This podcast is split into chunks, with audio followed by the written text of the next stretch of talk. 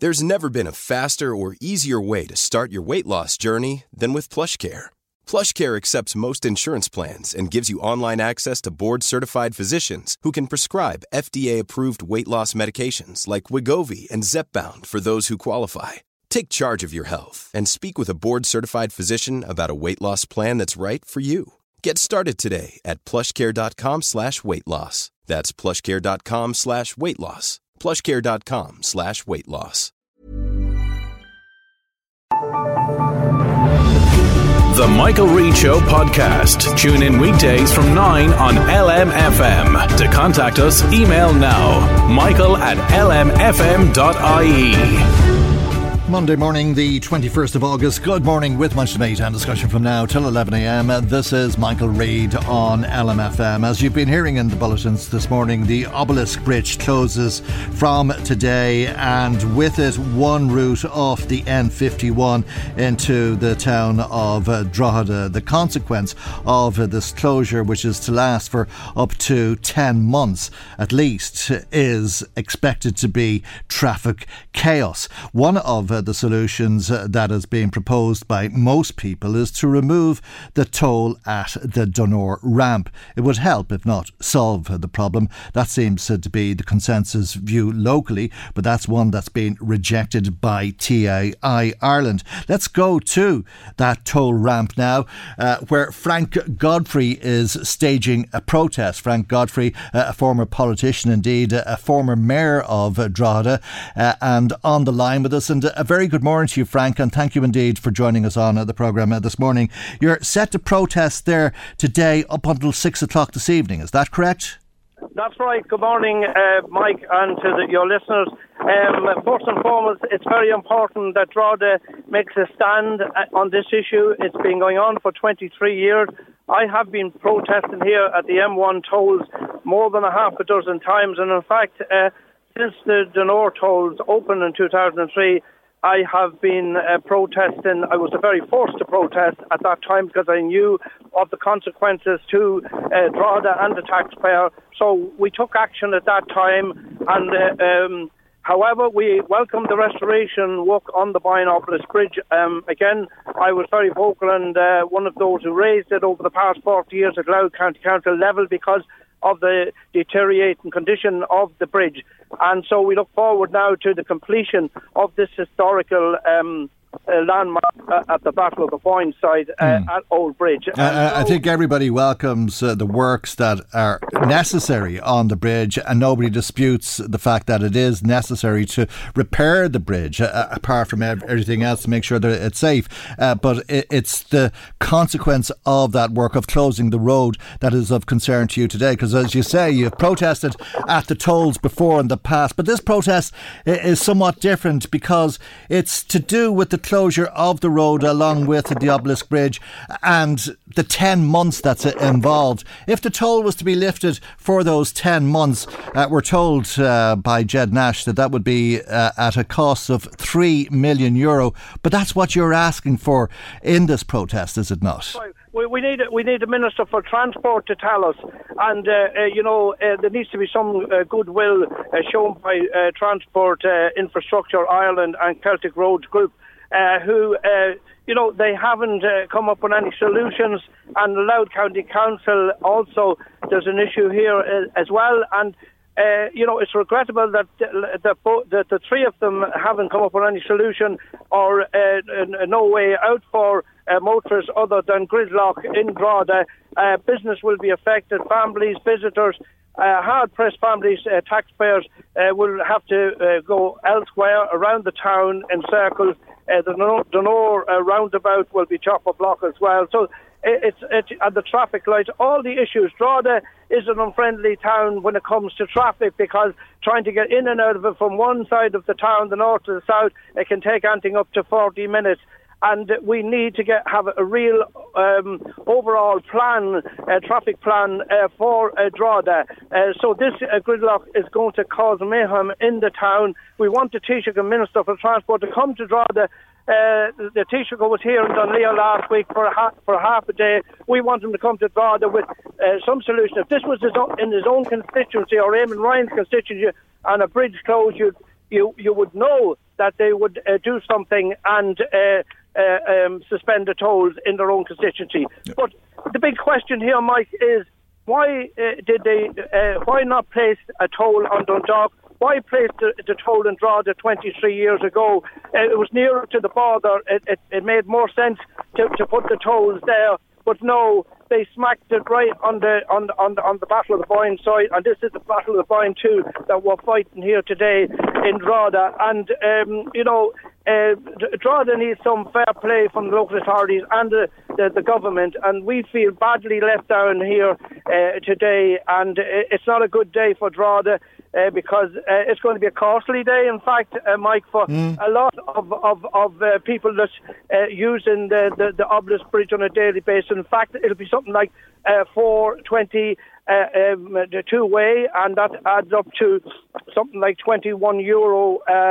Uh, uh, uh, a week, and if you add it all up at the end of the day, uh, it's going to be uh, something like 800 uh, euro. And I don't think, I don't believe it will be uh, 10 months. It'll be something like more than a year and a year and a half. It could very well be. structurally, the, structurally, the bridge, bridge, they allowed it practically to fall into the river. I love that bridge, and like many, many more, and for tourist visitors and the closeness to the Battle of the Boyne and uh, Newgrange, you know, that bridge is very special. But really, what mm. we need. And nobody has any bridge. argument about the bridge, Frank. Uh, uh, I think everybody no, would uh, agree with that.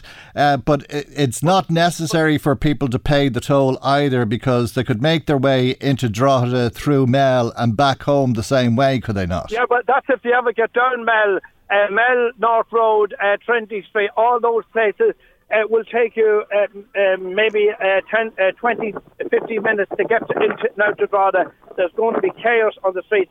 People uh, you know, you, uh, uh you mean you mean ten to 20, 10 to twenty minutes before before the closure. That was the situation before the bridge closed. Yeah, so that's what I'm saying. There's so, a lot more. You're absolutely correct, Mike. Yeah, so, so it's going to be more than that, maybe double that time, just to get into the town. Yeah, yeah, but when I get back to the Obelisk Bridge, they should have had considered there is no solutions here whatsoever or alternative route to ease the traffic in Drogheda. They have come up with absolutely nothing. That's okay. what grieves me here. Want, even if they ha- even if they had constructed a Bailey Bridge across the Boyne like they did during the Second World War, uh, uh, where the uh, army. Um, put the bridges across and they mm. got across. There is no solutions. Something has to be done. And even in that general area, with regards to infrastructure around that whole area, we definitely need another bridge uh, uh, near uh, the obelisk well, bridge to get traffic. They're, they're, they're very important, uh, but possibly this morning separate points.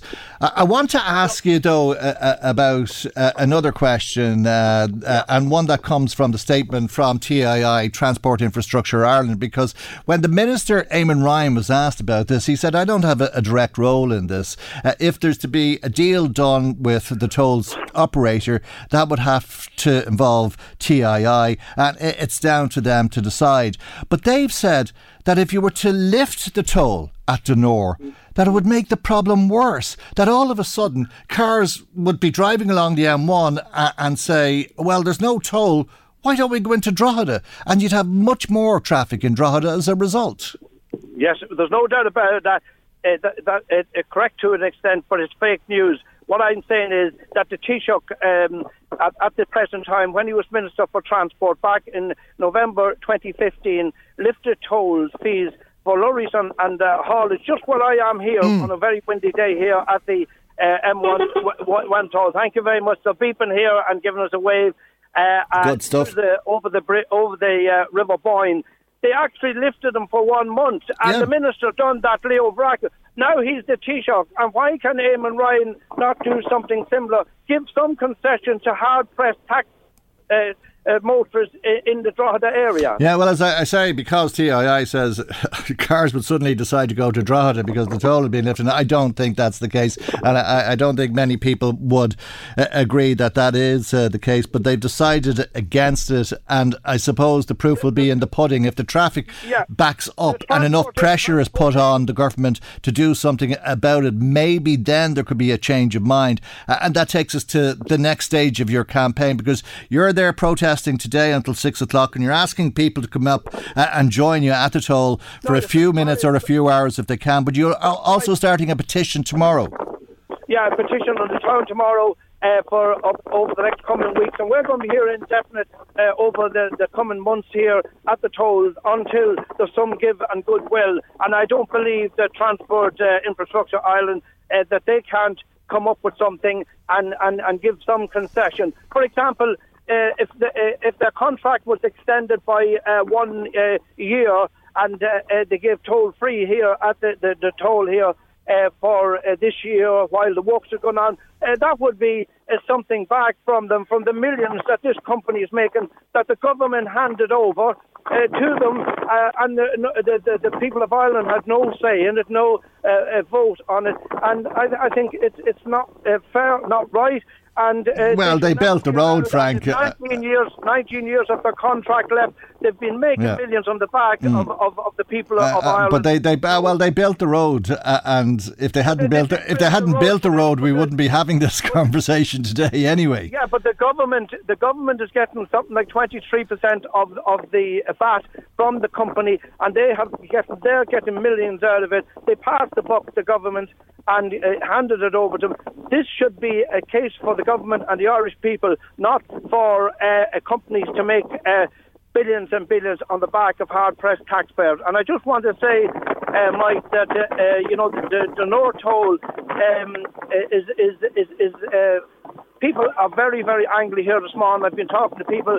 One woman said they want to close the town down, and and the toll is a huge tax on uh, for the for business uh, development and will cause horrendous uh, uh problems here on on the North Road and with cars that um, what would I say filter into Drogheda and as I said earlier, Mell that that particular area, North Road. Uh, and Trinity Street, and heaven knows Trinity Street is one of you can either get in or out. Mm. When the apartments goes up there on the Bridge of Peace, I don't know how they're going to get in or out of the bridge. Terrible bad planning. So uh, there was no plan to facilitate extra uh, traffic, uh, Mike. I think you would agree with me there. Well, I don't think Louth County Council. The, Louth County Council, and and uh, you know, I call on the, the CEO of Louth County Council to explain what plan of action is in place well, I don't think there's been any any plan of action other than signs diverting traffic it's not good enough. You know, like it's not good enough to, to people that have to go from A to B. Uh, you know, you look at the taxis, the, the buses coming into Drogheda from yeah. Northern Ireland. Uh, there's going to be huge inconvenience right across uh, Drogheda, and uh, it, it's time for action. I'm asking the people to come out and force it's time that they woke up and said, right, we've had enough and stand up for Drogheda. That's the clear message from the toll yeah. here, not only on this issue, but on so many other issues with regard to Drogheda. Okay, well, we'll, we'll stay with this issue for the moment, if you don't mind, Frank, because we're running out of time. But I, I, think it's true to say that many people who've uh, come to the LMFM studios ha- have travelled here via the Obelisk Bridge uh, because it's just uh, uh, a hop and a skip away from us. Uh, but across the road from us is one of uh, the biggest uh, pri- post primary schools in the country. And I, I think that people may start to feel the impact of the traffic today, but it really won't be felt until next week, and certainly not until the week after that and the weeks after that when the schools return, uh, because so many people come over that bridge in the mornings uh, at peak time to get their kids to school that is absolutely correct. And you know, it's it's action now, and I could see what was down the line. That's why I'm here. Uh, and next week with our this week with our petition, and we have a public meeting in the D Hotel uh, for motorists to have their say on uh, Monday uh, next, uh, the 28th of August at 7 to 9 p.m. And uh, people will be welcome to come along because people will want to have a say on this issue. they feel our hands are tied. Uh, people would even say it's pointless. Uh, we can do little or nothing. But the one man that can do something is the Minister for Transport. Uh, they can tell us this. They can tell us that. The Taoiseach can act on this as well because Drogheda has had enough, you know, and uh, I, I can see what's down the line here. There's going to be mayhem uh, with traffic all okay. over the place, and business is going to be seriously affected. Well, you'll be at the toll until six o'clock today if anybody wants right, to right. join you. People can That's honk right. their horn in support. Uh, and st- I, would like to compliment uh, those who was here in the past, uh, Ken O'Heiligh uh, who who uh, was here um, and did great work every uh, the every year. New Year's um, Day, yeah. Also, Rory Moore, and there was lots of people. That's what we need. We need to stand for up for each other and work on this together and uh, put pressure. That's what we want to do. Put Okay. pressure on the minister. All right, well, you'll- uh, transport. And people can sign a petition in the town centre from tomorrow over the course of uh, this week, and then this day next week, Monday of next week, as you say, you've a public meeting in the D Hotel from 7 to 9 pm. Frank, thank you indeed for joining us on the programme uh, this morning. That's Frank Godfrey. Michael Reade on LMFM. Some comments already this morning. The bridge has to be fixed, says someone. A, a little extra traffic or delay is hardly a third world problem. Uh, they'll have to change uh, the timing of uh, the traffic lights in Trinity Street uh, to get onto the bridge, says another listener. James says, just a, a quick, quick question. Is the Orange Order still paying for the bridge? He says, uh, if he remembers correctly, a number of years ago, they got permission to go ahead and replace the bridge.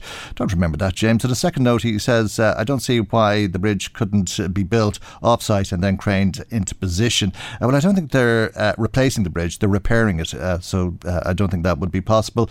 Jim and Cal says, leave the cars at home and get the bicycle. And somebody else says, that was a- waste of 15 minutes of my life listening to the first interview on the programme. Well, thank you for telling us. You can tell us whatever you like on the phone. So for 1983 2000, text or WhatsApp 086 1800 658. Email michael at lmfm.ie. Now, it's the end of the summer holidays tomorrow for TDs and senators who sit on the Oireachtas Media Committee. The committee will meet once again to discuss the scandals at RTE. Shane Cassells is a Fianna Fáil senator and a member of that committee uh, and joins us now. And uh, a very good morning to you, Senator Cassells. Thanks for taking the time to be with us on the programme today. Ryan Tubridy i- is gone. Uh, Are there more questions?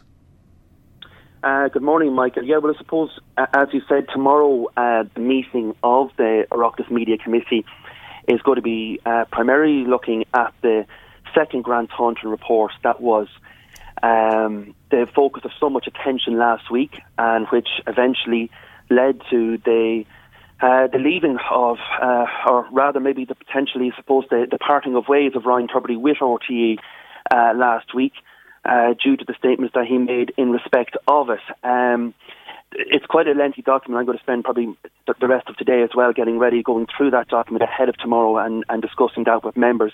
Obviously, the key component here was the issue of payments and, and how they were facilitated to Ryan Tubridy. And that ultimately, the interpretation of that is what led to the parting of ways between Mr. Tubridy and RT last week as well, because it seems he could not accept uh, that these payments were part of his overall payment. And, you know, for such a, you know, a high profile, for such an intelligent presenter, um, it seems kind of quite absurd uh, that he couldn't accept that that money was being paid to him as part of his deal and that was going into his bank account, which it still resides there. What the Grant Uh, Thornton report uh, shows us very clearly, uh, I think, is that RTE understated uh, the payments by uh, 120,000 euro intentionally and knowingly. Uh, and probably, according to Grant Thornton, to make idiots of us all, um, to pull the wool all over our eyes, to make it seem as though Ryan Tubridy was earning less than half a million when he was earning over half a, a million. And I think the next question for that is the motivation. Why did they do that? Why did they want to make idiots out of all of us? Yeah, and I think that you know there was there was huge failures on, on both sides. RT have huge failures here as well, and I think that the chair of our committee has already stated that the entirety of the board, um, you know, in terms of them coming in and actually discussing their position as well, and by that I mean the the RT board, not the executive board, in in making their uh, feelings um, heard on the disconnect between all the different aspects of RT. So you're 100% right. There was huge failings here as well in trying to misguide the public, misguide uh, what exactly the payments were being made to give this perception uh, that people were under the threshold of the pay cuts that they were saying that they were it under. worked, though. I I mean, good job until they got caught out. Uh, We were all fooled. Uh, we were all mugs. Uh, we all thought that there wasn't one individual in RTE who earned more than half a million because RTE told us. And who would have disbelieved them? Who would have thought that they were so deceitful? Who would have thought that a state broadcaster, that a semi state company could be involved in such a con job on the public? it, it actually it, it didn't work because, as is the case, their books are audited. The auditors uh, uncovered it. They're also actually separately scrutinised by the Comptroller and Auditor General on the PAC. So ultimately, uh, it didn't work. Because well, sorry, sorry, sorry to cut across you, but I, I, think the auditors approved it. Deloitte have serious questions to answer. You're preempting that uh, next thought uh, because Deloitte uh, gave written assurances that this was a, an okay uh, to uh, publish the earnings. it was a bit of creative accounting, if you like.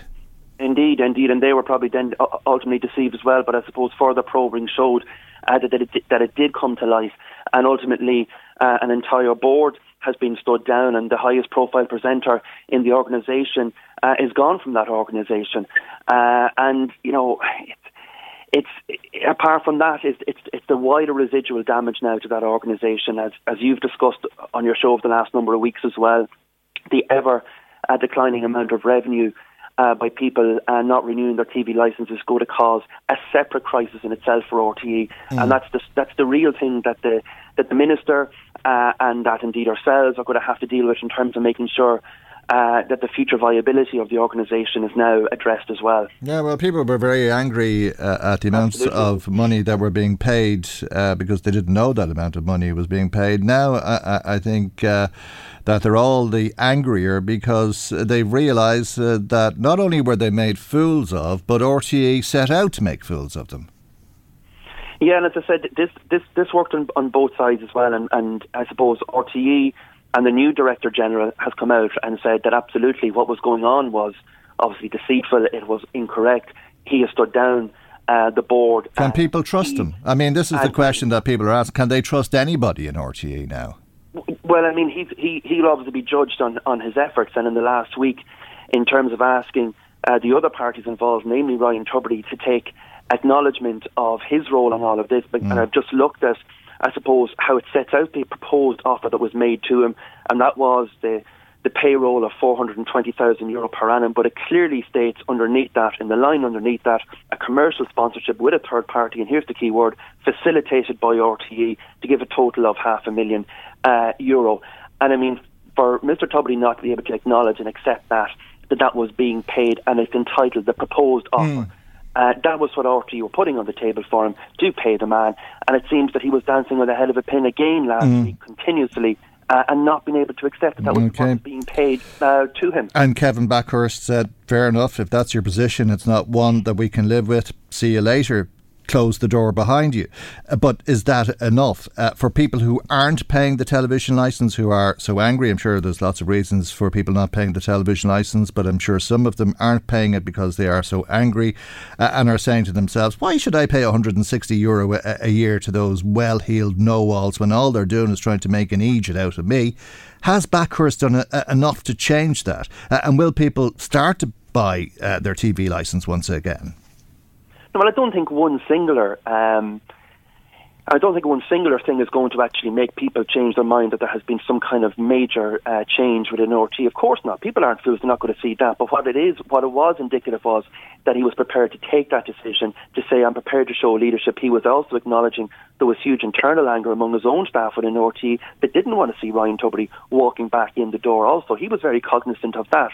Uh, so it was a very fine act, I think, or a very fine balancing act. I think hmm. it was a hugely important uh, statement of intent by the man. I don't think it's going to change uh, public opinion overnight, but it was a huge statement of intent in the manner in which he intends to do his business but uh, if, within RTE. Okay, but uh, if people don't buy their TV license, if they don't renew their license or buy a new one, uh, I mean, RTE cannot uh, exist uh, as it's currently structured. It's losing a million euro a, a week.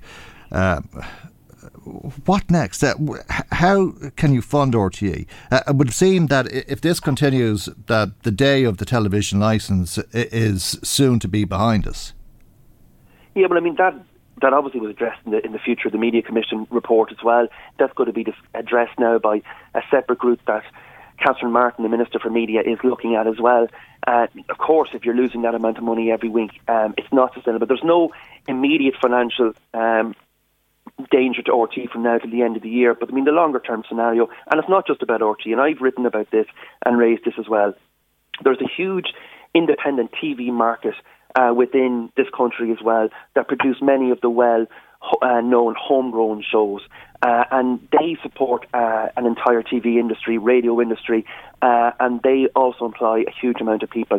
So there's many, many other jobs and a whole other industry uh, at stake here in producing good TV um, dramas, sports shows, whatever, uh, for consumption by the Irish uh, public, and that's important as well.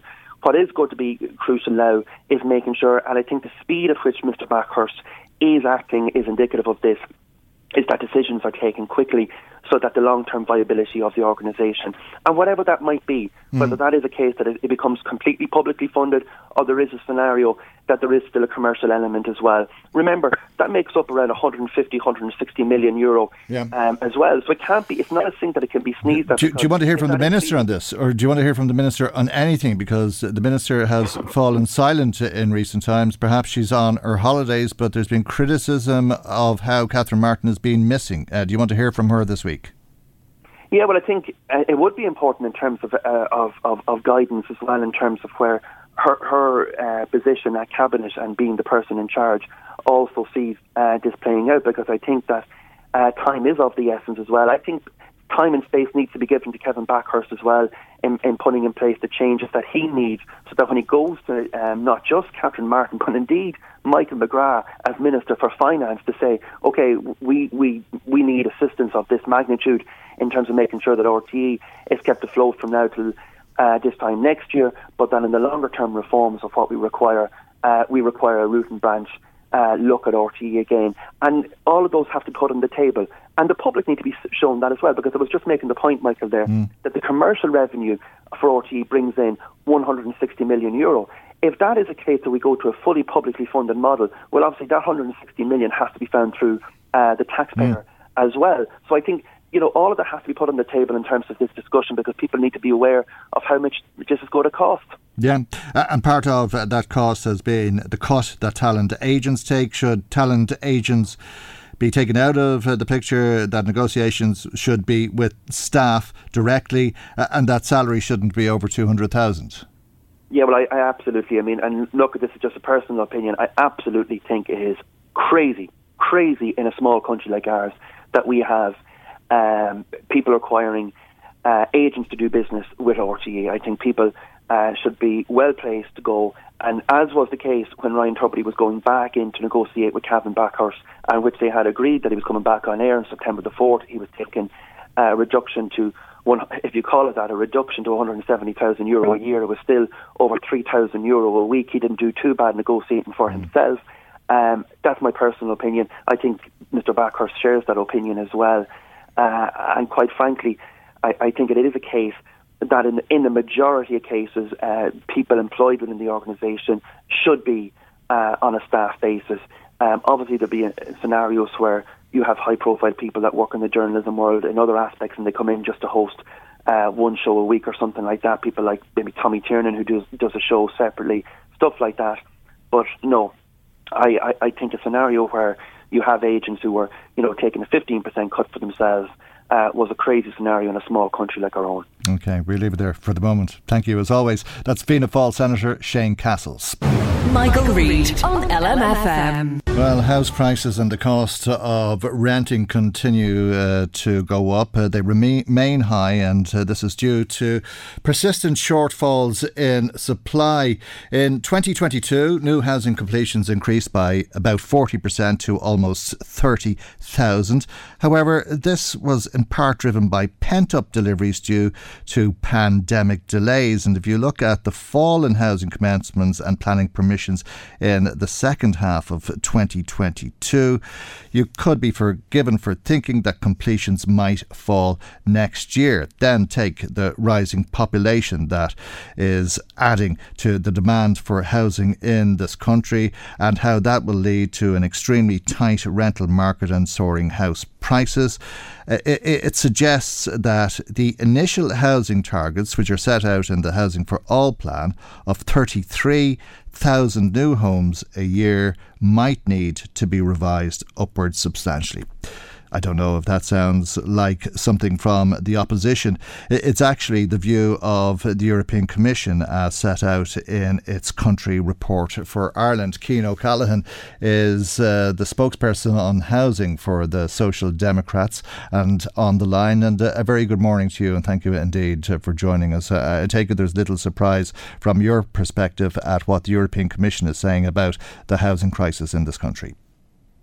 Yeah, good morning, Michael. Uh, there isn't. I, I guess this actually, you know, corresponds with really what everybody is saying. There's a consensus, uh, including in the government, that the government's housing targets are insufficient, are too low, won't meet demand. I don't think you'll find anyone in the country now who uh, defends the uh, government's housing targets, including the, the government. The Taoiseach is on the record saying that they're too low. He's been saying this for quite some time, uh, saying that they need to be at least between at least 40,000 uh, new homes a year, and he's mentioned uh, figures of 60,000 new homes a year.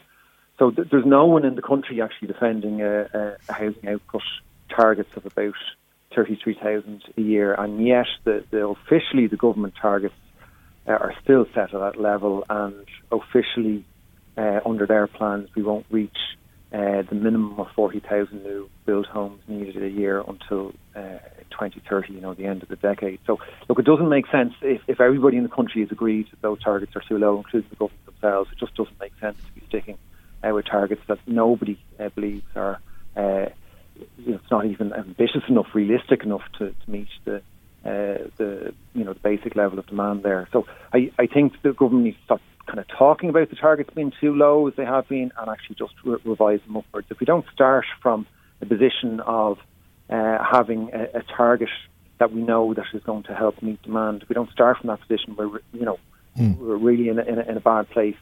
Uh, you have to start with a re- realistic target in terms of meeting uh, meeting needs.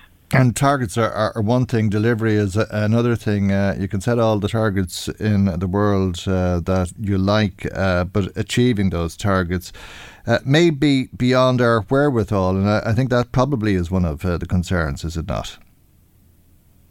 Yeah, and I think because, yeah, absolutely right. Look, setting targets is the easy part, and setting realistic targets is the easy part. The delivery is, is the more challenging thing. If your targets are wrong, though, you're you're wrong on, on day one. You're wrong from the start.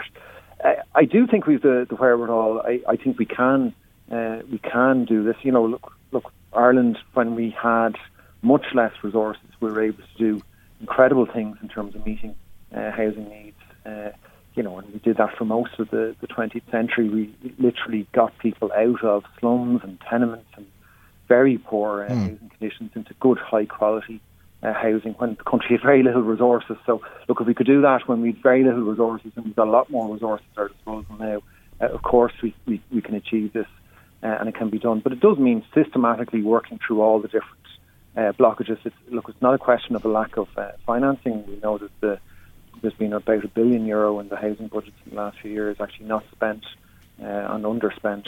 It's a question of getting the delivery and unblocking uh, blockages in, in, in, the system. For example, uh, there's issues sometimes around uh, getting infrastructure in place with land so we can put in housing, but there are ways of unlocking that. There, uh, there, you know, if the private sector isn't always able to do that, or if local mm. authorities aren't always able to do that, you can.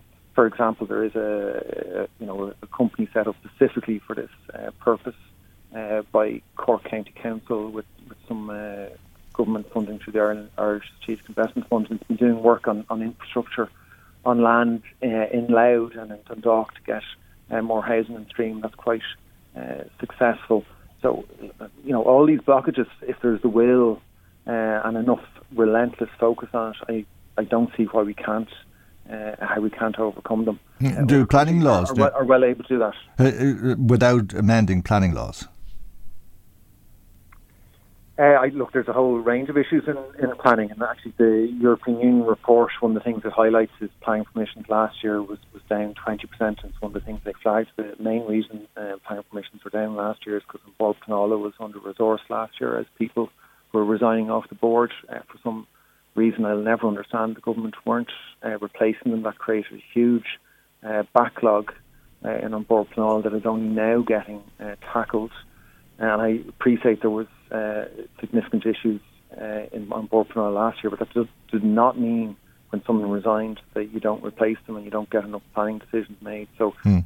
that's that is of critical importance that you hire enough people in on Bord Pleanála and local authorities and planners, uh, so you can get planning decisions uh, quickly, uh, and that we invest much more in forward uh, planning. So getting you know the kind of master plans in place in advance, and that reduces uh, conflict and uh, litigation and delays uh, if you do that well. So we've been under investing in planning, forward planning in particular. That's caused a lot of uh, problems. There is a surplus of, of planning permissions at the moment, so I don't think it's the biggest uh, issue. Actually, what's stalling a lot of uh, projects uh, is is financing. Um, and again, you, we've had you know we've had a recent uh, report uh, showing that uh, Ireland's been very poor at drawing down a lot of financing available for, from the European Union uh, that can go into uh, housing, and compared to other European countries, Hmm. uh, European Union countries were very very poor at that. So there's a lot of different support Okay. financing streams available. Uh, that we need to be much more focused and serious on in terms of drawing down. And actually, that was a that was a you know a, a report uh, that was uh, a, a, you know government MEP uh, thought that report. Hmm. Know, I, I'm very surprised by that because uh, I'd have thought uh, that the country was awash with money uh, and that there was a lot of money to be made in construction. Yeah, well, you see, well, like one of the key uh, issues in, in housing is, is since the the last financial collapse is that banks don't really lend into housing and don't lend into construction, and they do in a very uh, limited way. I mean, that's why we've seen a lot of finance coming in from international uh, investment funds and, and REITs, and that causes issues because they don't invest in uh, housing that people can buy. They do the invest in rental uh, only schemes. So there's lots of, of finance, but the the finance that used to go into into housing uh, from banks uh, wasn't properly uh, replaced. There's a huge amount available, uh, you know, from uh, European sources that you can put as well into social and affordable uh, housing, but we haven't we haven't maxed uh, that out.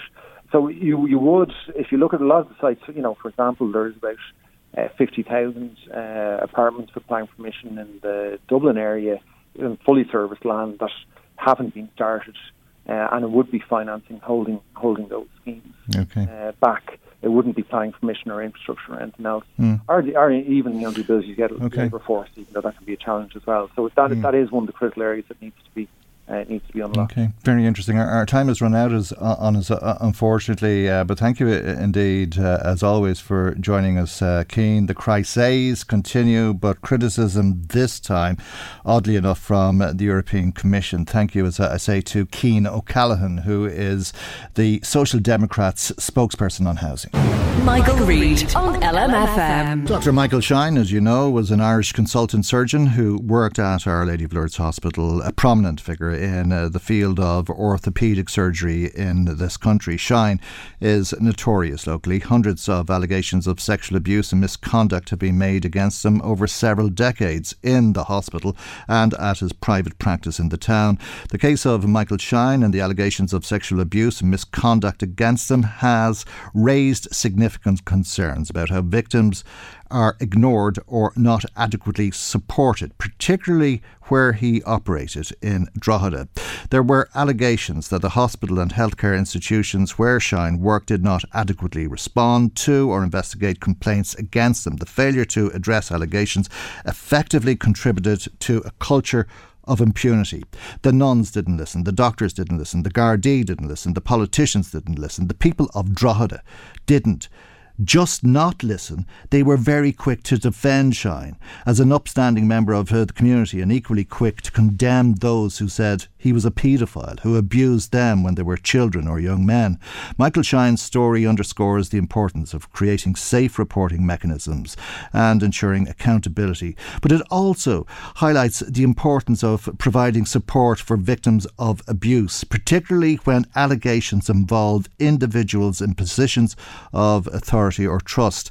History is repeating itself in Drogheda. Victims of child sexual abuse have been asking for more than six months to meet with uh, the elected councillors in the Drogheda area. Most of the councillors have failed to meet with these men who were raped and sexually abused as young children. Most of the councillors don't want to know.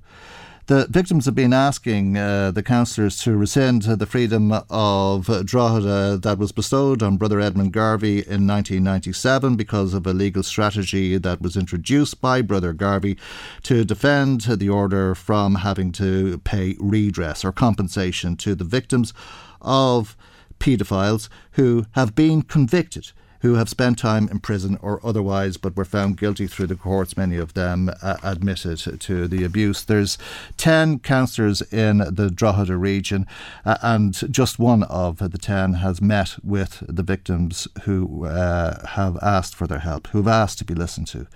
Uh, we've uh, contacted each of uh, the 10 councillors over the course of uh, the last few days because in two weeks from today, the 10 councillors are going to vote on a motion which will relate in some way to rescinding the freedom of Drogheda on Brother Garvey. He may be asked uh, to hand it back, he may not be asked uh, at all.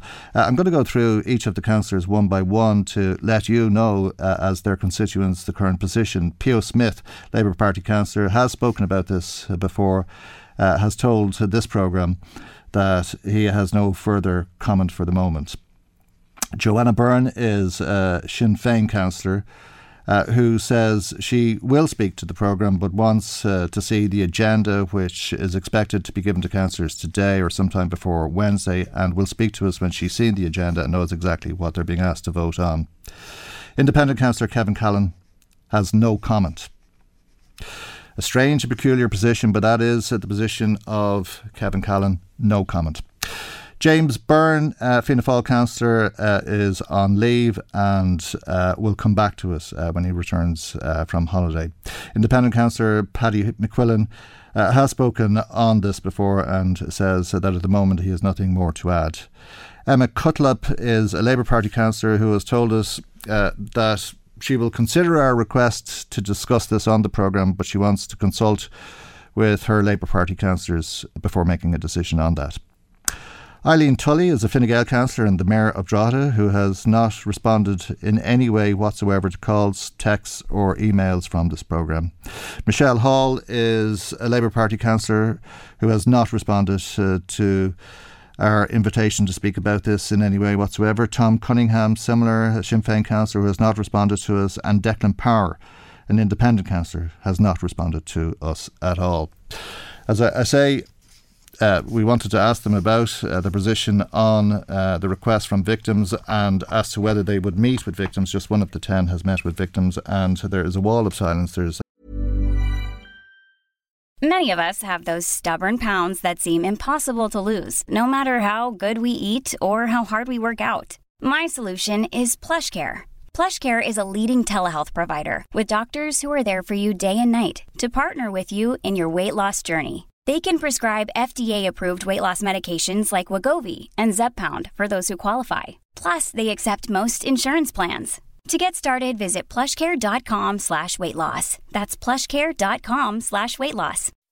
When you make decisions for your company, you look for the no-brainers. If you have a lot of mailing to do, stamps.com is the ultimate no-brainer. Use the Stamps.com mobile app to mail everything you need to keep your business running with up to 89% off USPS and UPS. Make the same no brainer decision as over 1 million other businesses with Stamps.com. Use code PROGRAM for a special offer. That's Stamps.com code PROGRAM.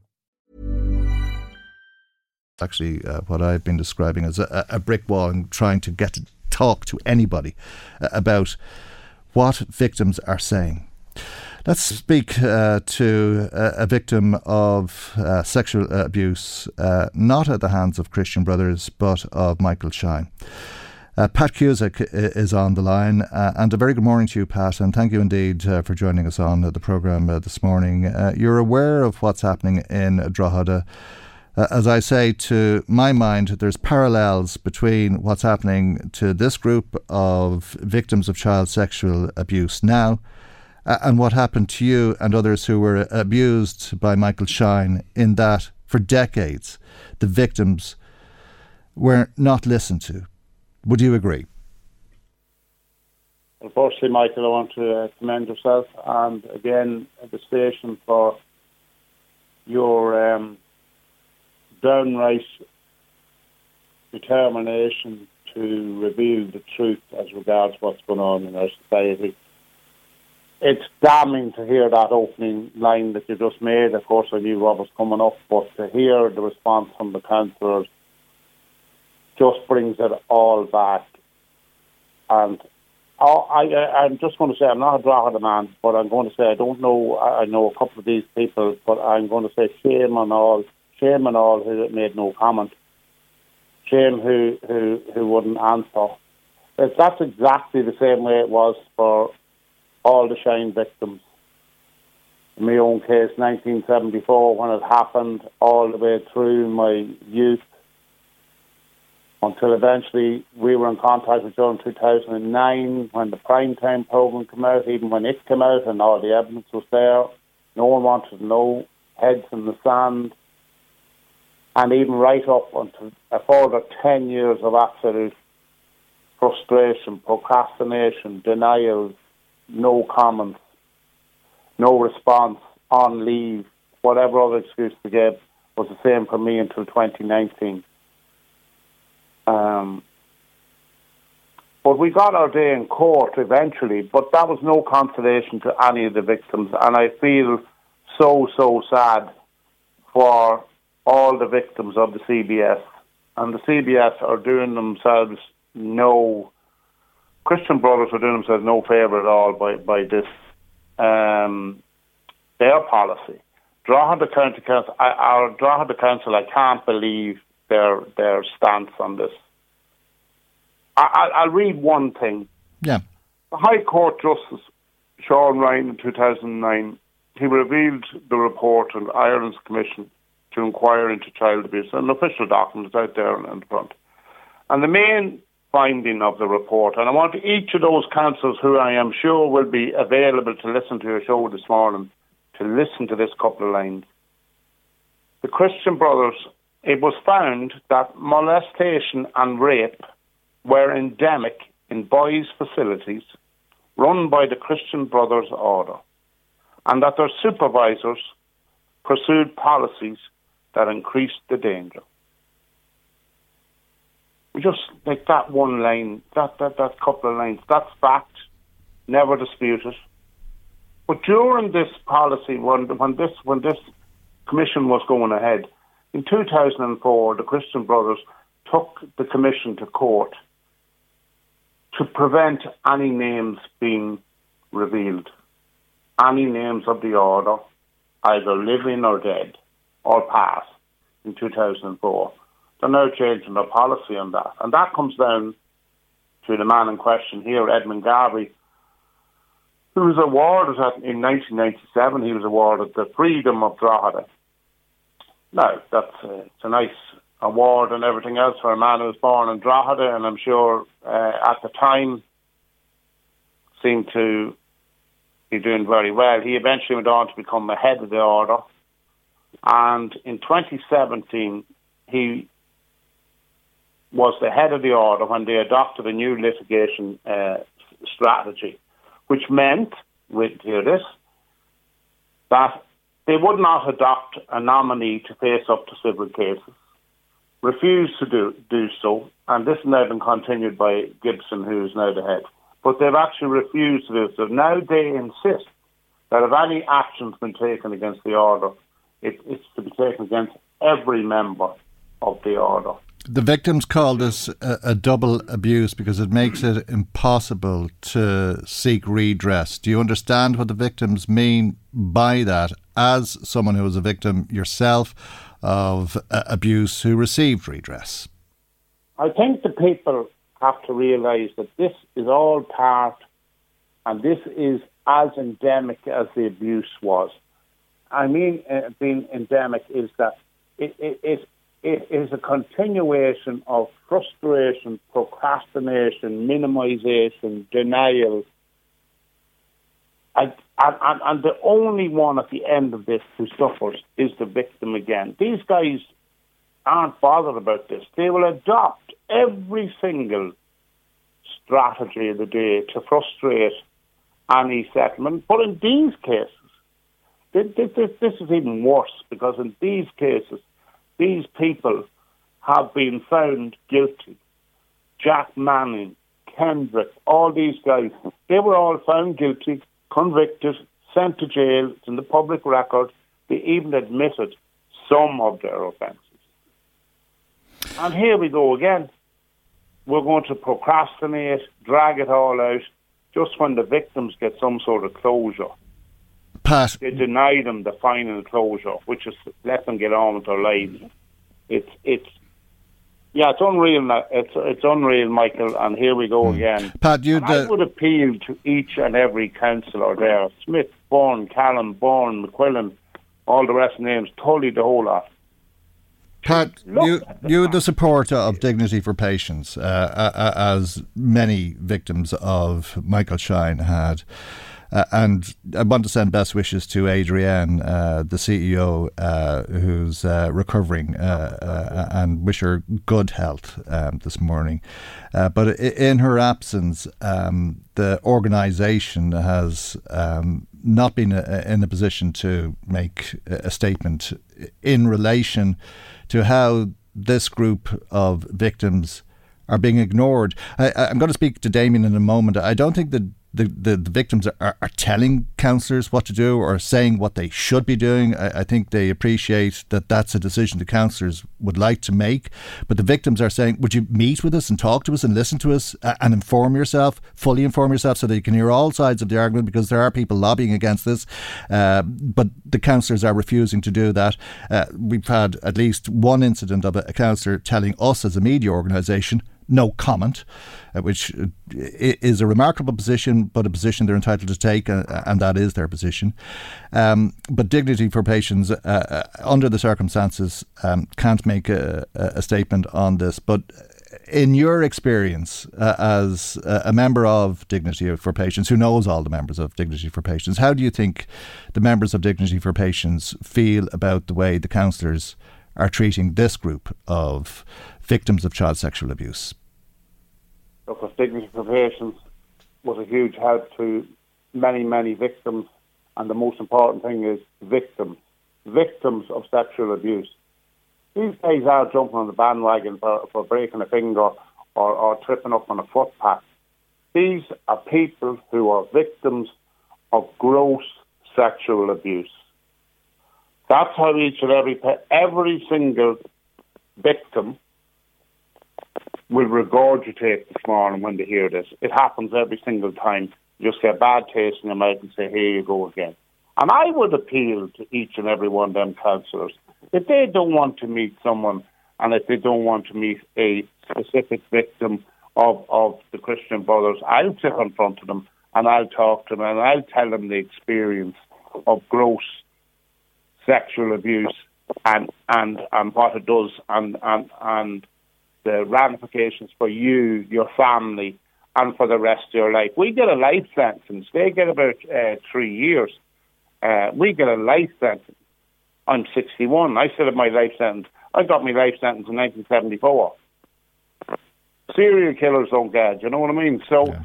every single victim and every single member who had gone to Dignity for Patients will feel the same. And I again want to wish uh, Adrian all the best. But all the victims need support in this. And every time this, if this goes through and that's not rescinded or whatever the motion is, uh, the longer that Edmund Garvey has has the freedom to draw to show, holy God, let's go ahead. So give give uh, freedom of the city or freedom of the town, whatever your status is at the moment. Let's give it to Michael Shine as well. How would they feel? You know. It's, okay, it's, Pat. It's, uh, that sums very, it up. It's very sinister, Michael. That's all I could say. Sinister covers a lot of different uh, concepts. So, okay. but it's sinister to me, and it's awful to treat victims. These guys are all victims. These okay. people are all victims of abuse. Pat, I have to leave it there for this morning. I do appreciate you taking the call and uh, taking the time to talk to us. It's always good to talk to you, Pat. You know that. On the final line, Michael, yeah. thank you so much to you in the station. And for all those out there, be strong, keep your chin up. Thank you indeed. Pat Cusack. Michael Reade on LMFM. Let's speak to Damien O'Farrell, who represents uh, men who were abused as children by uh, Christian brothers. And uh, as I was spe- saying earlier on uh, to Pat Cusack, uh, Damien, uh, there's 10 councillors who will have a vote on whether to rescind the freedom of uh, Drogheda bestowed on Brother Garvey in 1997 in two weeks from today. am I correct in saying that you've met with just one of the 10 councillors? That's right, yeah. Uh, Paddy McQuillan uh, was good enough um, to to attend. We had a meeting. Councillors or victims came from around the country, and we had a meeting in in uh, Drogheda, in mm. the Boyne Valley, and we invited. We gave the councillors nine days' mm. notice, mm. and we invited them all. And uh, from Drogheda, um, yeah. five councillors mm. attended, but from Drogheda, Paddy McQuillan attended. Okay, and we thought we'd try and get some comment from the councillors. We haven't done very well either, uh, which is a bit uh, unusual. So, what's the next step? Well, I've waited 10 months, I suppose, uh, and victims have waited 10 months for the penny to drop with councillors, and it's not going to drop, and we don't believe it is going to drop with them about victims, what, what our predicament is. We know about Brother Garvey's predicament, but we don't. We want to talk about what our predicament is, and we've waited 10 months, and, and the penny is not going to drop with the councillors. It's not going to drop in the next two weeks, and I want to talk to the public. Um, I want to talk to the people of Drogheda. I wanted to talk to victims of sexual abuse out there. So last October, I wrote to um, Mayor um, Michelle Hall. Uh, she's the mayor of Drogheda, and I and I mentioned in my correspondence that she was also at um, the time she'd have been the mayor. Yeah, at the time she was the mayor, and I mentioned in my correspondence that she was also the chair of the um, the rape crisis centre in Northeast, and her her aim for the year was to uh, make tr- Drogheda a trauma informed town. So in my letter, um, I I was really hopeful that she would speak to me. Uh, she would listen to victims. Um, she would listen to the case that we were put forward. But in that in that letter that I wrote her, I had a document in it, and it detailed the experiences of a, of a, of a, a victim through the litigation strategy of the brothers. It was a three. It was. It took me three days to put the information together. I had to get it cross checked by solicitors. I couldn't believe it. It was incredulous what was going on in three days. So I sent that to her as well. And two months later, just before Christmas, I got a reply back um, and she's the mayor of Drogheda now. She was then, and she's the first citizen of Drogheda. And the, the, the reply was, and I don't say this lightly, it was pathetic. Um, it was about eight or nine lines and some legalistic stuff, and it didn't mention the victims. Everything that I wrote to her about was about victims, about victims, not about Brother Garvey. It was about victims, and it was just just the response. It was just it was just pathetic, you know. So I wrote to her back a couple of days later. Um, I said I wasn't happy with the with the response. I said I couldn't give this to the to the victims just before Christmas. This was in the twentieth round of December. I couldn't give this to the victims just before Christmas. Um, it just wasn't acceptable. They hadn't offered them any any support. Um, to meet with them, um, any support, any practical help to write to the brothers, nothing. Mm. Nothing at all, and just totally disregarded and shunned. And I was quite upset. And I wrote back and I copied that email uh, to all the councillors in Drogheda, and not one of them um, responded. Mayor, Mayor Hall didn't hmm. respond, mm.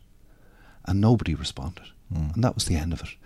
And then I contacted um, RTE. Then I think it was prime time. Then took it on board, and they had a, pro- a program then, a shocking program that since won an award for human for human justice that was in the beginning of February, and I was on your show um, after um, after that. I think it was on the 9th of February. I was on your show. I didn't go to the media. I didn't speak to anyone from the time I wrote to Councillor Hall in, in October till the time I was on your show. It was all under wraps. I was I was giving them a chance to um, respecting them. Mm. I couldn't have been nicer in my correspondence with them.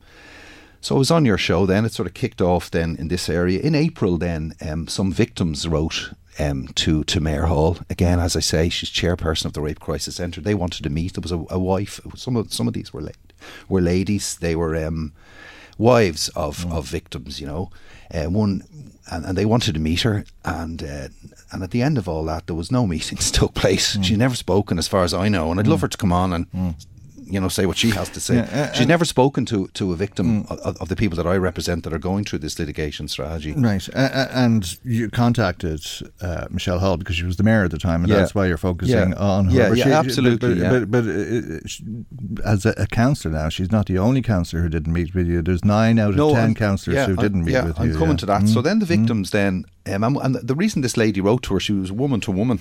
You know, that's what she thought that she'd, she'd do and she was the mayor. But then the, the victims, the victims decided, not me, the victims decided that they would come to Drogheda. So they booked the Boyne, the Boyne Valley Hotel at their own expense. They gave nine days' notice to councillors. They invited all the councillors in Louth to come. Nine days' notice. I think when Biden was here, they probably got a few hours' notice where, where to meet, and nine days' notice. And um, they didn't. Uh, five councillors turned up, and one from Drogheda. Just one. That's Paddy just one. That's just Paddy one McQuillan, of the ten. Yeah. Yeah, And he, Mhm. he listened, and he's been very supportive since since then. You know, he, he's heard, he's listened. You know, he's and and, and, and, and, and fair play to him. So then, um, so so so so that so that happened then, and just before that meeting, um, one of our one of our people uh, wrote to the council because we weren't really getting any responses back. We asked people to RSVP, and we weren't getting any responses back. So we wrote out to to to to, to the chief whips in the area asking. Um, could you send at least one representative from party? And from one chief whip, we got back an abusive text, basically us tell telling us where to go. Victims, that this is disgraceful. This is absolutely disgraceful, and I don't say this lightly on your program. So the meeting took place, and as I said, there was five there, and victims came from around the country. And that, that, that basically, and then I've been on your show several times. Um, I wrote to um, Mayor Tully about a month ago, the new mayor, about a month ago, um, uh, congratulating her on her new position. I said we possibly will have another meeting in the end of August, maybe before the before the rescindment comes up, to, to, to have another go. But she never responded. Um, and again, it's the same. Ne- never responded. So the victims, then I, I brought that back to the victims, and they don't really want. They're not coming to draw it again. You know. Will I, and, and that's why I want to speak to. Um, they they're not going to be made fools of. Like you know, one, one one lady. I just one lady asked me to read out at that letter, to read out a letter at that um, meeting that she wasn't going to bring her um, her husband. She her husband was from the southeast. She wasn't going to bring her um, husband to that meeting because Drogheda wasn't a safe space, and he wasn't going to come up to Drogheda to beg councillors to do the right thing by rescinding the um, the freedom. From Brother Garvey. So- well, that's up to the councillors, of course, Yeah. to decide. Uh, Yeah, uh, yeah, uh, um. But what you're looking for is the opportunity to lay out your stall. You believe that's the right thing, uh, but you want them to hear that uh, case and allow you to make that case, and then to make up their own minds. Uh, but. Uh, one of um, the things uh, that has struck me in relation to this is uh, that you're not from Drogheda. Uh, uh, there's one of the people who you represent who's from County Louth, Yeah. but uh, there's about Yeah. 30 people in all, uh, Yeah. and otherwise everybody's not from Drogheda. Um, and what's been said to me is that there's victims of Christian Brothers in Drogheda who don't want this to happen, who are getting some compensation through some form of mediation. Uh, they say this will re traumatise them, and they also claim that it'll stop other victims from Drogheda. Uh, from getting compensation, and that the councillors should be representing the victims in Drogheda, not the likes of you from outside of the town. Yeah, no, no victims from Drogheda have got in touch. Have got in touch with me, no Christian brothers, and I would love them to get in touch with me or you through the show, and I, I would, lo- I'd love to hear from them because I respect their opinions, but they shouldn't be afraid that if one set of victims, if you know, want to re- the, the, the thing rescinded from Drogheda, that they would be affected. Like how how I don't understand how they would be affected. That they feel that there'd be a backlash from the order. And just to put a, a couple of points, just to clarify a few points, there's no. Um, mediation or redress uh, settlement being on offer from the brothers unless you have third party representation. So there's I, I understood that these people if you don't use a solicitor, if you keep a solicitor out of it, which they're saying they're doing, you get more money. We keep them out. There isn't that the, the brothers don't offer that. If you because I've tried to do that. If you approach the brothers, their policy is that everybody has to have third party legal representation, and that's only right. And and brother uh, and brother uh, F- uh, Bishop Archbishop Dermot Martin explained that to me years ago when I tried to do it with the Dublin diocese. Um, it's it's to protect the victim. Mm. It's to protect the victim. They don't deal with victims without the person having third party, because then you'll be saying you'll be taking advantage of that person, you know. And none of the people that I represent, none of the people that I have have been offered offered mediation by the order, Mm. by the order, not by individual, by the order. You know, because they haven't set, they haven't put forward a nomination. They're not in order for, for you know, you know they, none of Mm. them have that. So, if there's victims in in in Drogheda that are being treated in a different way, and and I I I don't know if the, there might be some misunderstanding. They may have Mm. some misunderstanding there, but I would really love to hear them, and I really respect them. Yeah. and, and I'd love to I'd love to hear from them, and and I'd love the the councillors to tell us what they're saying and all that, you know. Mm. But and to but understand I think, it yourself. Yes, uh, but I think uh, there may be mm. some misunderstanding. I'm doing this. I'm dealing with the Christian Brothers for 30 years and I fairly know how they operate. Okay, so you'd like to hear from the councillors on that, or yeah. if there are victims yeah, in Drogheda, you'd like to hear from yeah. that. You started off, uh, and maybe we could conclude on this because you started off by saying you wanted to speak to people listening to us uh, this morning, but the people listening to us this morning won't be voting on this in two weeks. No, and and I'd like them maybe to contact their councillors. You've named all the councillors there. There's ten councillors in Drogheda, and, and would they? What, what do they think of the people in Drogheda? Are they happy enough that their that their public reps won't speak? Won't speak to um, won't speak to victims. Is that the way they want to be represented? Is that the way they want their first citizen to be represented? To represent them, I understood there was going to be a welcome for people in Drogheda. We haven't been welcomed. We've been the door has been shut on our faces, and I and I just want to say as well before I conclude that there's staff members in the rape crisis centre. Um, have been excellent. Two staff members have reached out to us. Uh, one attended a meeting of, of, of Louth County Council. I think she couldn't believe that the amount of toxicity that was in a room. It was so aggressive.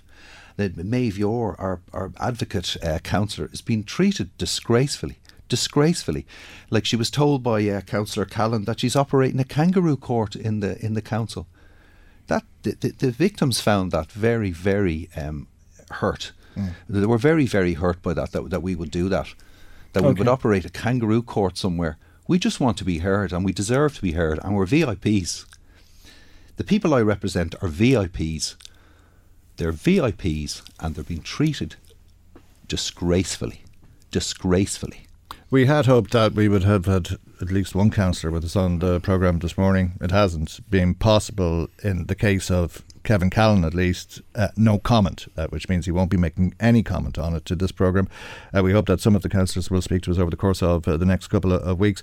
Uh, but as a, a, reporter in all of this, uh, Damien, your group would appear to me to be the third group of victims of sexual abuse, beg your pardon, of abuse um, that have been shunned by Drogheda Drogheda is shunning your group. Officialdom in Drogheda is shunning your group, uh, and that is uh, the group of councillors. Uh, and uh, what the councillors might do after they speak to you, if they were ever to speak to you, is obviously uh, exclusively their right, um, but they're uh, not, in my mind, informing themselves if they don't hear your argument uh, about a subject that you've asked to be brought to a vote before they vote on it. Um, I say you're the third group of damaged people who've been shunned by officialdom in Drogheda. It happened with Michael Neary. Uh, anybody who spoke up for the victims was shunned as well. It happened with Michael Shine, and like that, anybody who spoke up for the victims was shunned, uh, and it appears to be the case in uh, this particular story with victims of child sexual abuse. It's far from ideal. I'm not sure if people in Drogheda are happy with that. Certainly, some people in Drogheda are happy with that, but this vote will take place in two weeks. Uh, perhaps we can come back to you uh, before then, Damien, uh, and speak to you again. Uh, but to conclude, um, you have that message uh, for people this morning. Yeah, I do. I do have that message, and I want to say to the to the people in Drogheda as well about Brother Garvey um, is not blameless in this. His actions have been wrong on every level. He presided, he has presided over and has authority over an appalling litigation strategy that the brothers. He made this choice in the full knowledge of the consequences that victims have, victims that have been raped and tortured. And his his actions have have added harm and trauma to these people.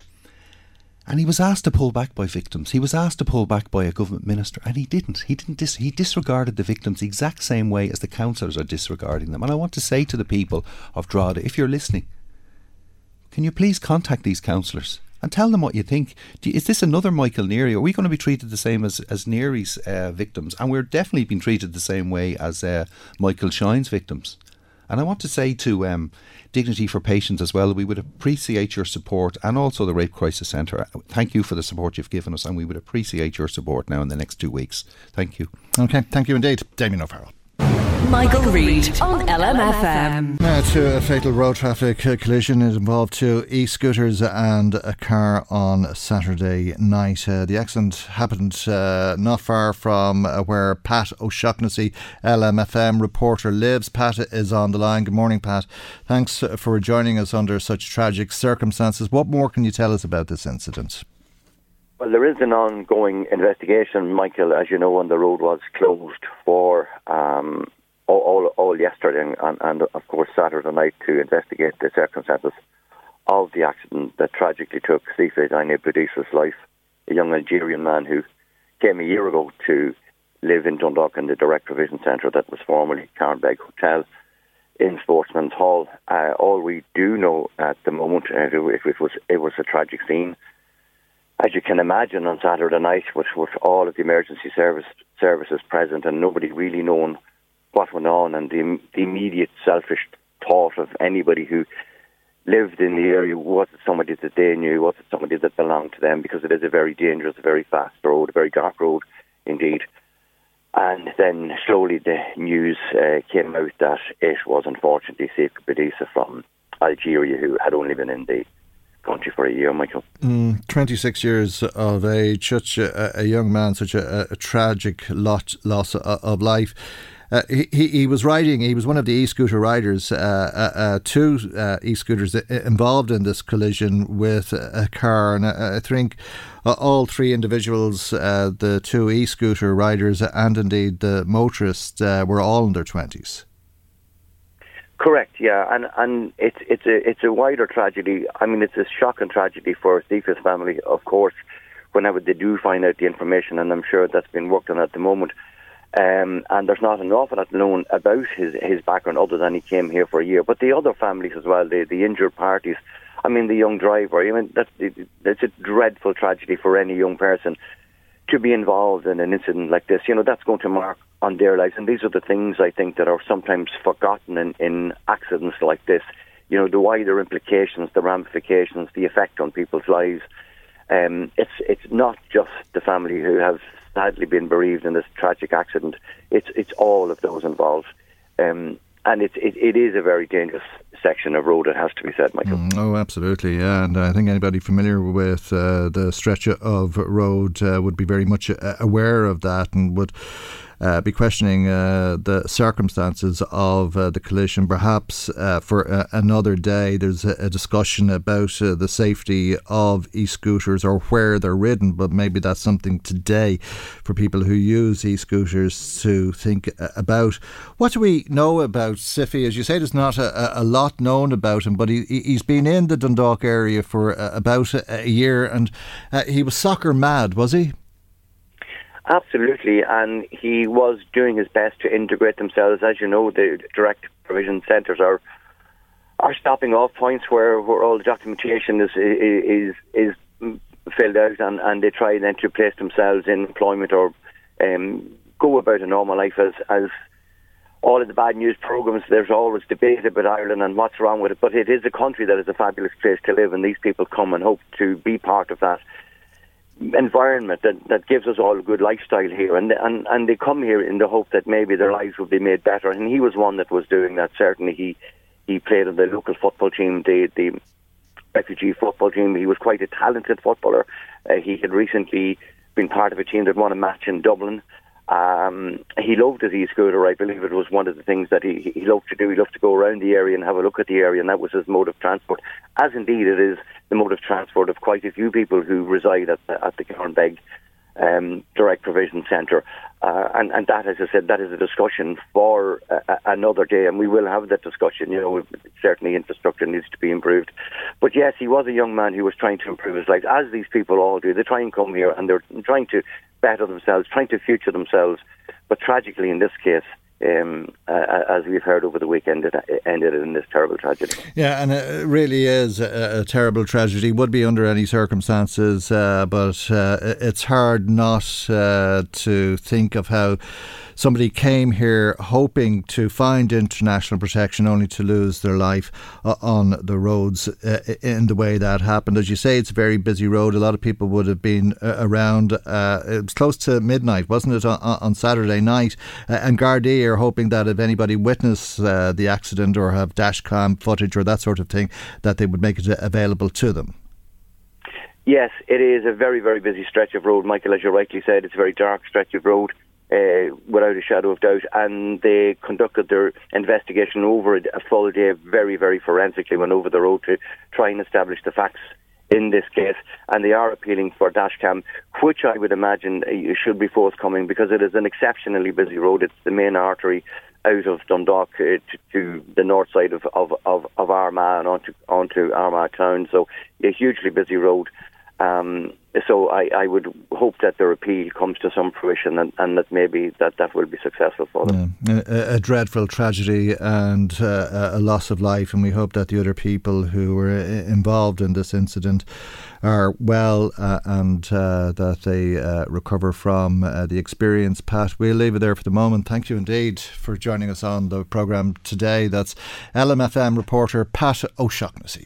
Michael Reade on LMFM. Just a, a few messages. Uh, the Drogheda councillors have no backbone, says one listener. The mayor, who wasn't elected by the people, will definitely not say a word about Christian Brothers because her late husband was a head teacher in a Christian Brothers school.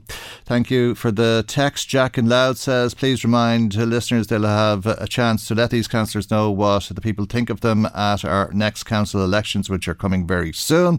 Thank you indeed. John says, these are people that we elect and their attitude towards victims is a disgrace. Thank you uh, as well, John, for your message uh, this morning. Jack, uh, John Conlon then and Ballymakenny says, Why should only 10 councillors of Drogheda decide about rescinding the freedom of uh, the town to Brother Garvey and not the people of Drogheda? Thanks uh, for that, John. Jackie says, Michael, thank you and your radio station for the support for survivors of child sexual abuse. Can we ask the people of Drogheda what they want with regard to rescinding the freedom of Drogheda from Brother Edmund Garvey in light of uh, the legal strategy to obstruct justice? Can we set up a, a poll, says Jackie. Thank you indeed uh, for that, Jackie. All I can say is uh, I'm sure that that's possible. We won't be setting up a, a poll because uh, the uh, results wouldn't be scientific. I mean, all of the victims could text in, and that would weigh one side, or all those opposed could text in. There's no scientific way of doing it on a, a radio station. But thank you indeed for your message. Now let's turn our attention to something completely different and as to whether the Department of Defence misled the public. It said it didn't, and the government didn't, in uh, claiming uh, that aid it was giving to Ukraine would not impact on neutrality. But Irish troops are to provide weapons training training to the Ukrainians, and uh, this has led to statements uh, proclaiming the opposite that Ireland's neutrality has been compromised. Jim Roche, PRO with the Irish anti-war movement and founding member of the Irish Neutrality League, joins us. A, a very good morning to you, Jim, and thank you indeed for joining us on uh, the programme uh, this morning. How do you feel uh, about Irish troops training Ukrainian troops in uh, the skills of the warfield? Good morning, Michael, and to your listeners. Thanks for having me on. Uh, look, th- this is, uh, first of all, I question the whole timing of this announcement uh, during what it does in recess. It's clear deception by the government. I mean, they, they, in all their statements, leading up to the, you know when they were sending the the deminers uh, um, to Ukraine, they said all all help, all help. They used the word non-lethal, and you now have a situation where they're saying they're going to send up to I think it's up to thirty uh, Irish soldiers mm. To train people how to use guns to kill people. But what uh, they had said was it was mine clearance, combat medicine, and engineering. Uh, in their statements up to now, there was no mention of weapons. Yes, yeah, that's correct. Yeah, and in, in the article in the Irish Times last, that, that referred to that. Uh, so look, this is there's no question. This is an actual clear and what, what uh, our Irish Neutrality League colleague Dominic Carroll in a letter to the Irish Times used the words egregious and incontrovertible breach of Irish neutrality. There's no question about it. I mean, Article 29 is very clear, and it hasn't been amended to the best of my knowledge. Article 29 of Bunreacht na hÉireann. It calls on the government, uh, I beg your pardon, that, that's from our statement, but it talks about the ideals of peace, the generally recognised principles of international, and, quote, the pacific settlement of international disputes.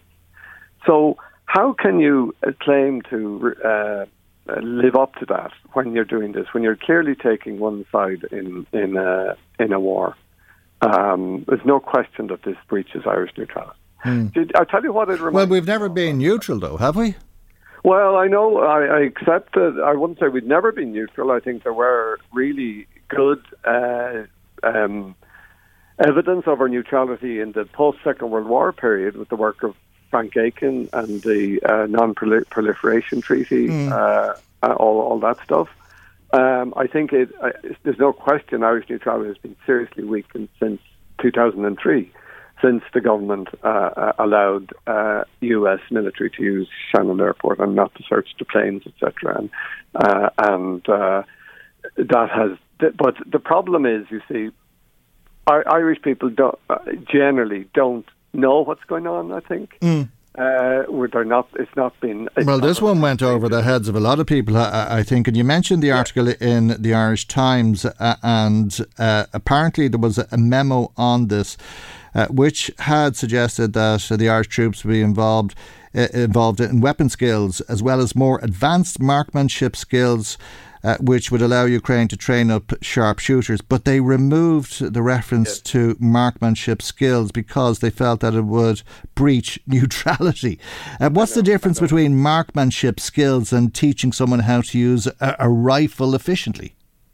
Well, I know. Look, if you don't mind me, I'm going to um, bring in an analogy here. This do you remember John Stalker in Northern Ireland? Mm-hmm. The, the Stalker affair, right? Yeah and the whole his whole investigation of the shoot to kill policy of the uh, British Army there after several uh, men had been you know shot dead instead of trying to arrest them, including one 19 year old teenager. And uh, either Martyn Turner in the Irish Times or Steve Bell in in the uh, Guardian uh, did a brilliant cartoon at the time. There is no shoot to kill policy. There is just a shoot to fill full of holes policy.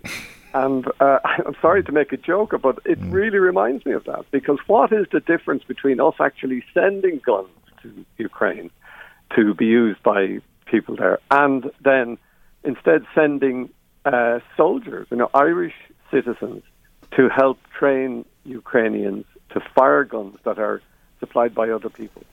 Uh, which one is? I mean, one is almost worse than the other, and I, I, I would think what the government is doing is almost worse than actually sending weapons. You know, so uh, it, it's shocking, uh, and it, it's shocking that they think they can, they can get away with this, and it's unfortunate that the Dáil is off because mm. otherwise, I think there there would be uh, lots, of, hopefully, lots of uh, PQs on this. You know, oh, and there'd be lots um, of giving out and lots of tut tutting. But what difference would any of that make? Because it is an administrative uh, decision, is it not? Uh, it is up to the government of uh, the day to decide on instances like this uh, and involvement in missions like this, or not. Well, well, I I think. Uh, it, it's not just up to the government. I mean, it's up to all of us to, to call the government um, to, to ask them to respect Irish neutrality, to ask them to respect Article 29, to ask them to respect the majority view uh, or, or, the views of, of the majority of people in Ireland as has been mm. shown in poll after poll. Uh, and I just want to reference another poll that was done back in, I think, April, May, about, uh, you know, the, whether Irish people would um, uh, like to see peace talks happening. And it was the response was 87%. Out of a thousand people polled, 87 percent answered positively to that. So there's a lot. Have, I mean, this war. I've, I've said this to you before, Michael. This mm. war is going nowhere. It's a it, like the, the the border has hardly moved now in several months. Thousands of people are getting killed every day. It's possibly tens of thousands in in the last week. Uh, I, I've just done a check on the amount of armaments being uh, uh, donated to Ukraine. You can get it up on Wikipedia very quickly, and it's absolutely shocking. I mean, mm. we've had that, you know, we had the HIMARS, the anti-aircraft defence, all the different types of tanks. We've had drones sent in. Uh, there's uh, allegation that UK has sent depleted uranium. We, we have a clear uh, acknowledgement that the US is sending cluster bombs, and the latest thing is they're going to send F-16 fighter jets, and uh, none of this is working. None mm. of it's worked so far it's just a, an awful war of attrition. Okay. With uh, an incredible number of people getting killed. But who is at war? I suppose is the next. Who is at war, Jim? Is the next question following what you've just said? Uh, it, it, would seem clear to me that it's not just Russia against Ukraine, uh, but Ukraine has the support of NATO uh, and uh, the country yeah. sending those fighter planes, but also uh, of Ireland. Is that your contention that Ireland is now at war with Russia because of its decision to train? Uh, in uh, the skills of uh, the battlefield? I, well, I, I, I, personally wouldn't go that far and say that, but I, I think it is it is um, certainly um, stretching the bounds of uh, its its definition of Irish neutrality. You know, okay. um, I, I, mean, if, if, if you go on the list, I mean, it, it hasn't got that up under Ireland yet. So compared to other countries, we we are certainly not doing as much. And what we are doing, which is great, is helping the refugees. But what we should be doing as a neutral country is calling for peace talks, say, along with other neutral mm-hmm. countries in the world and countries in the global south. We should be calling for a ceasefire and peace talks to end okay. this horrible war. All right, Jim, I have to leave there. We're out of time. Thanks indeed, uh, as Michael. always. Uh, Jim Roche, PRO for the Irish Anti War Movement and founding member of uh, the Irish Neutrality League. That's our programme for today. Maggie McGuire researched. Chris Murray was in the control tower. I'm Michael. God willing, we'll see you for our next programme tomorrow morning at 9am, right here on LMFM. Good morning. Bye bye. The Michael Reade Show podcast. Tune in weekdays from 9 on LMFM. To contact us, email now michael at lmfm.ie.